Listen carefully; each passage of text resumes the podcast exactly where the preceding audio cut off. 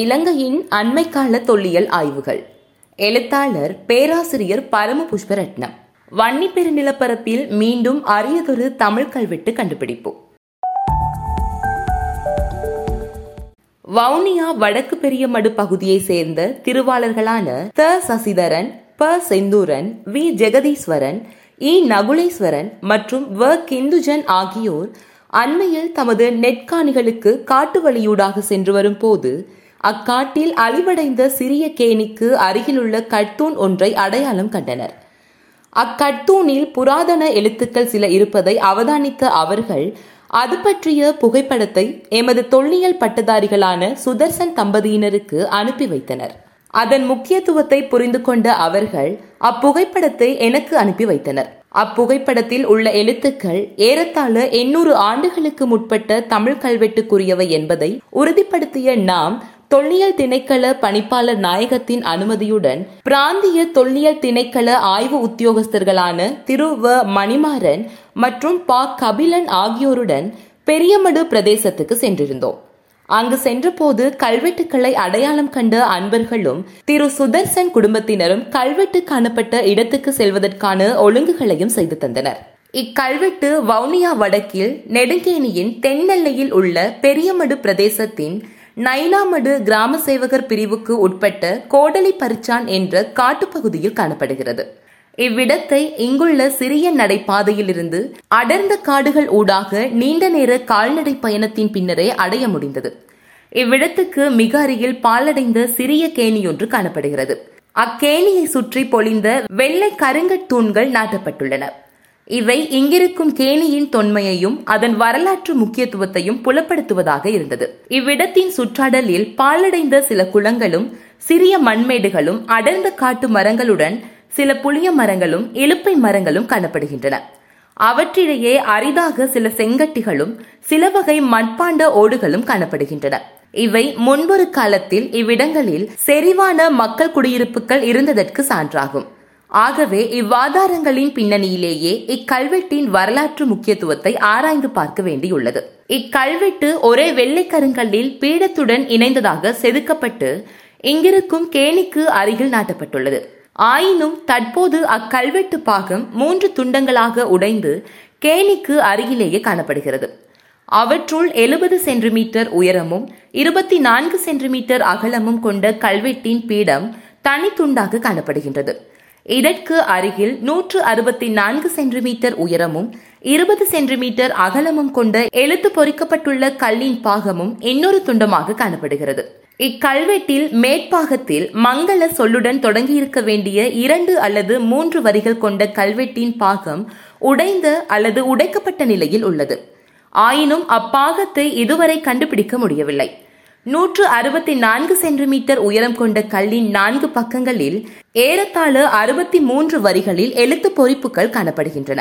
பதினான்கு வரிகள் கொண்ட நான்காவது பக்க சாசனத்தின் சில வரிகளின் எழுத்துக்கள் தேய்வடைந்து காணப்படுவதால் அவற்றை சரியாக வாசிக்க முடியவில்லை. அவ்வரிகளை மீண்டும் முறையாக படியெடுக்கும் போது இக்கல்வெட்டின் நான்கு பக்க சாசனங்களின் வாசிப்பு முழுமை பெறலாம். இக்கல்வெட்டை அடர்ந்த காட்டினுள் மலையும் இருட்டும் தொடர்ந்த நிலையில் யானைகள் வந்துவிடுமோ என்ற அச்சத்துடன் குறுகிய நேரத்திலேயே படியெடுக்க வேண்டியிருந்தது. இந்நிலையில் இக்கல்வெட்டை அடையாளம் காட்ட உதவிய அன்பர்களின் கடின உழைப்பினாலும் அவர்கள் கொடுத்த தன்னம்பிக்கையினாலும் எமது தொல்லியல் பட்டதாரிகளின் முழுமையான பங்களிப்புடன் இக்கல்வெட்டை படியெடுத்து முடிக்கப்பட்டமை இவ்விடத்தில் சிறப்பாக நினைவு கூறத்தக்கது. இவ்வாறு படியெடுக்கப்பட்டவற்றின் புகைப்படங்களை படிப்பதற்கும் அது பற்றி கருத்துக்களை அறிவதற்கும் வெளிநாடுகளில் வசிக்கும் எனது ஆசிரியர்களான பேராசிரியர் கா. இந்திரபாலா பேராசிரியர் வை. சுப்பராயலு பேராசிரியர் போ. ரகுபதி கலாநிதி ராஜகோபால் ஆகியோருக்கு அனுப்பி வைத்தேன். அக்கல்வெட்டு படிகளை பேராசிரியர் வை. சுப்பராயலு பேராசிரியர் போ. ரகுபதி ஆகியோர் தனித்தனியாக படித்து எனக்கு அனுப்பி வைத்தனர். அவர்களின் வாசிப்பையிட்டு பேராசிரியர் இந்திரபாலா அவர்களும் தனது திருப்தியை மகிழ்ச்சியுடன் தெரியப்படுத்தியிருந்தார். அவர்களின் வாசிப்பின் முக்கிய அம்சங்களை இவ்விடத்தில் சுருக்கமாக குறிப்பிடலாம். ஜெயபாகு தேரரது பன்னிரண்டாவது ஆட்சியாண்டின் போது வடகரை நாட்டு மூன்று கைத்திரு வேலைக்காரர் பிரிவை சேர்ந்த மதிமான் பஞ்சர தெரிந்த வில்லிகள் என்ற படைப்பிரிவு வீரர்கள் இங்கிருந்த கோயிலின் அம்பலம் பொகோரோனி கிணறு ஆகியவற்றின் பொறுப்பை ஏற்றுக்கொண்டனர் என்பதும் இவற்றை செய்தவன் மூவேந்த வேளாண் என்ற பட்டம் கொண்ட அதிகாரி என்பதும் தெரிய வருகிறது மேலும் இக்கல்வெட்டின் இரண்டாம் மூன்றாம் பக்கங்களில் இப்படைப்பிரிவில் இருந்த படைவீரர்களின் பெயர்களும் இடம்பெற்றுள்ளன. அவற்றில் ஒரே பெயர் பல படைவீரர்களுக்குரிய பெயர்களாக காணப்படுகிறது. அப்பெயர்களாக இர இக்கண் இரக்கன் பெரியான் இரக்கன் புத்தை நெட்டூர் ஆதித்தந்த் கொடி சோழன் சாத்தன் கண்டந்த் கூத்தந்த் ஏரன் சு இந்தன் சாந்தன் சாத்தி சாத்தன் அம்மணி சாத்தன் இரங்கந்த் கண்டந்த் அம்பலன் சோழன் அ லுதி ஆகிய பெயர்கள் குறிப்பிடப்பட்டுள்ளன. இக்கல்வெட்டிலிருந்து அறியப்படும் வரலாற்று செய்திகள் இடைக்கால வட இலங்கையின் வரலாறு பொருத்தும் தமிழர் வரலாறு பொருத்தும் எழும் கேள்விகளுக்கு விடை கூறும் புதிய செய்திகளை தருவதாக இருக்கும். இக்கல்வெட்டில் வரும் ஜெகபாகு என்ற பெயரில் பொலனறுவை ராசதானி காலத்தில் மூன்று சிங்கள மன்னர்கள் ஆட்சி புரிந்துள்ளனர். அவர்கள் வெளியிட்ட ஆறு கல்வெட்டுக்கள் இதுவரை கிடைத்துள்ளன. இதேவேளை ஜெயபாகு என்ற பெயர் கொண்ட ஒருவனை பாலி சிங்கள இலக்கியங்கள் தமிழ் மன்னன் தமிழ் சிற்றரசன் பொலனறுவையில் கலிங்கமாகனுடன் இணைந்து ஆட்சி புரிந்த துணையரசன் எனவும் அவனிடம் நாற்பதாயிரம் படைவீரர்கள் இருந்ததாகவும் கூறுகின்றன ஆயினும் பாலி சிங்கள இலக்கியங்கள் கூறும் ஜெயபாகுவும் கல்வெட்டில் வரும் ஜெயபாகு மன்னனும் ஒருவனா என்பது கல்வெட்டின் காலத்தை சரிவர வரையறுத்ததன் பின்னரே கூற முடியும். இக்கல்வெட்டில் வடக்கரை நாடு பற்றிய குறிப்பு காணப்படுகிறது. சிங்கள கல்வெட்டுகளிலும் பாலி சிங்கள இலக்கியங்களிலும் வட இலங்கை வடக்கர படக்கர என அழைக்கப்பட்டுள்ளது. ஆயினும் தமிழ் கல்வெட்டுகளில் வடக்கரை நாடு பற்றி பல குறிப்புகள் காணப்படுகின்றன. இதனால் இக்கல்வெட்டில் வரும் வடக்கரை நாடு என்பது எந்த நாட்டை குறிப்பிடுகிறது என்பது ஆராயப்பட வேண்டிய ஒன்றாகும். இக்கல்வெட்டு மதிமான் பஞ்சரன் தெரிந்த வில்லிகள் என்ற படைப்பிரிவு வீரர்கள் பற்றி கூறுகிறது. மதிமான் பஞ்சரன் பற்றிய சில சான்றுகள் இடைக்கால இலங்கை கல்வெட்டுகளில் காணப்படுகின்றன. ஆயினும் பேராசிரியர் சுப்பராயலு அவர்கள் இப்பெயர் கொண்ட படைப்பிரிவு தமிழகத்தில் இருந்ததற்கு சான்றுகள் இல்லை என கூறுகின்றார். இதனால் இப்படைப்பிரிவை இலங்கைக்கு உரியதாக பார்க்க இடமுண்டு. இதை எதிர்கால ஆய்வுகள் மூலம் மேலும் உறுதிப்படுத்த வேண்டும். இன்று காடாக காணப்படும் கோடரி பரிச்சான் இற்றைக்கு ஆயிரத்துக்கு முன்னர் காடாக இருந்திருக்கும் என கூற முடியாது. ஏனெனில் இக்கல்வெட்டு இற்றைக்கு எண்ணூறு ஆண்டுகளுக்கு முன்னரே இவ்விடத்தில் கோயில் மடம் சிறுகுளம் கிணறு என்பன இருந்தன என்ற புதிய செய்தியை தருகின்றது. இவற்றிலிருந்து இங்கு இந்து ஆலயம் இருந்துள்ளமை உறுதியாக தெரிகின்றது.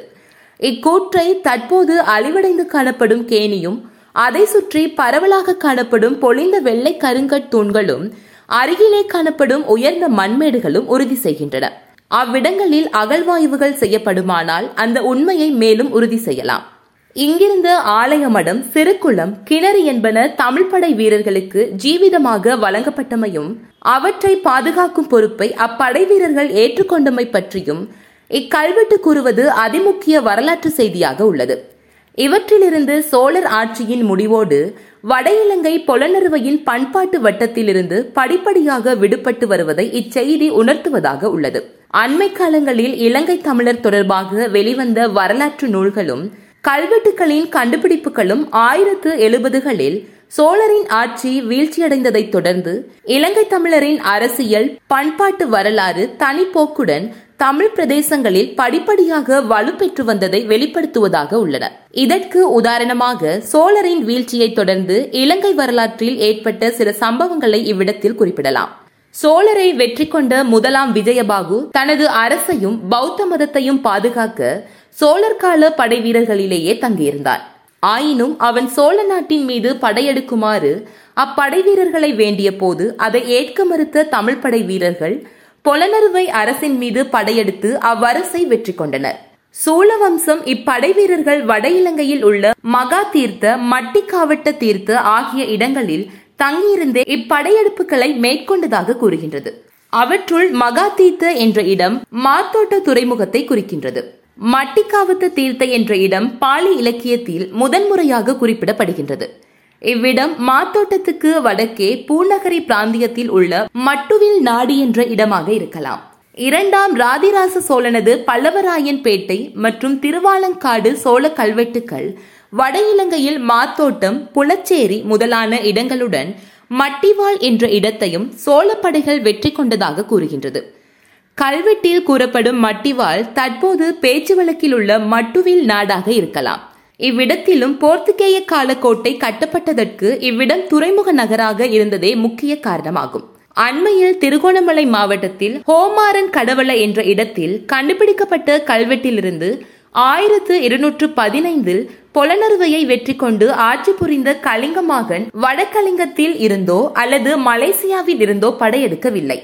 மாறாக அவன் ஹோமாரன் கடவுளவில் இருந்த சோழ பிரதிநிதியால் அல்லது சோழப்படை தளபதியால் ஆட்சிக்கு அமர்த்தப்பட்டவன் என்ற புதிய செய்தி தெரிய வந்துள்ளது மேலும் ஆயிரத்து எழுபதுகளில் பொலனறுவையில் சோழராட்சி வீழ்ச்சியடைந்தாலும் அவர்களின் ஆதிக்கமும் நிர்வாக ஒழுங்கும் தமிழர் பிரதேசத்தில் ஐரோப்பியர் காலம் வரை தொடர்ந்தமையும் இக்கல்வெட்டால் அறியப்படும் புதிய சான்றாகும். பொலனறுவை வீழ்ச்சியை தொடர்ந்து கலிங்கமாகன் அரசு வட இலங்கையில் இருந்ததற்கு பாலி சிங்கள இலக்கியங்களில் பல சான்றுகள் காணப்படுகின்றன.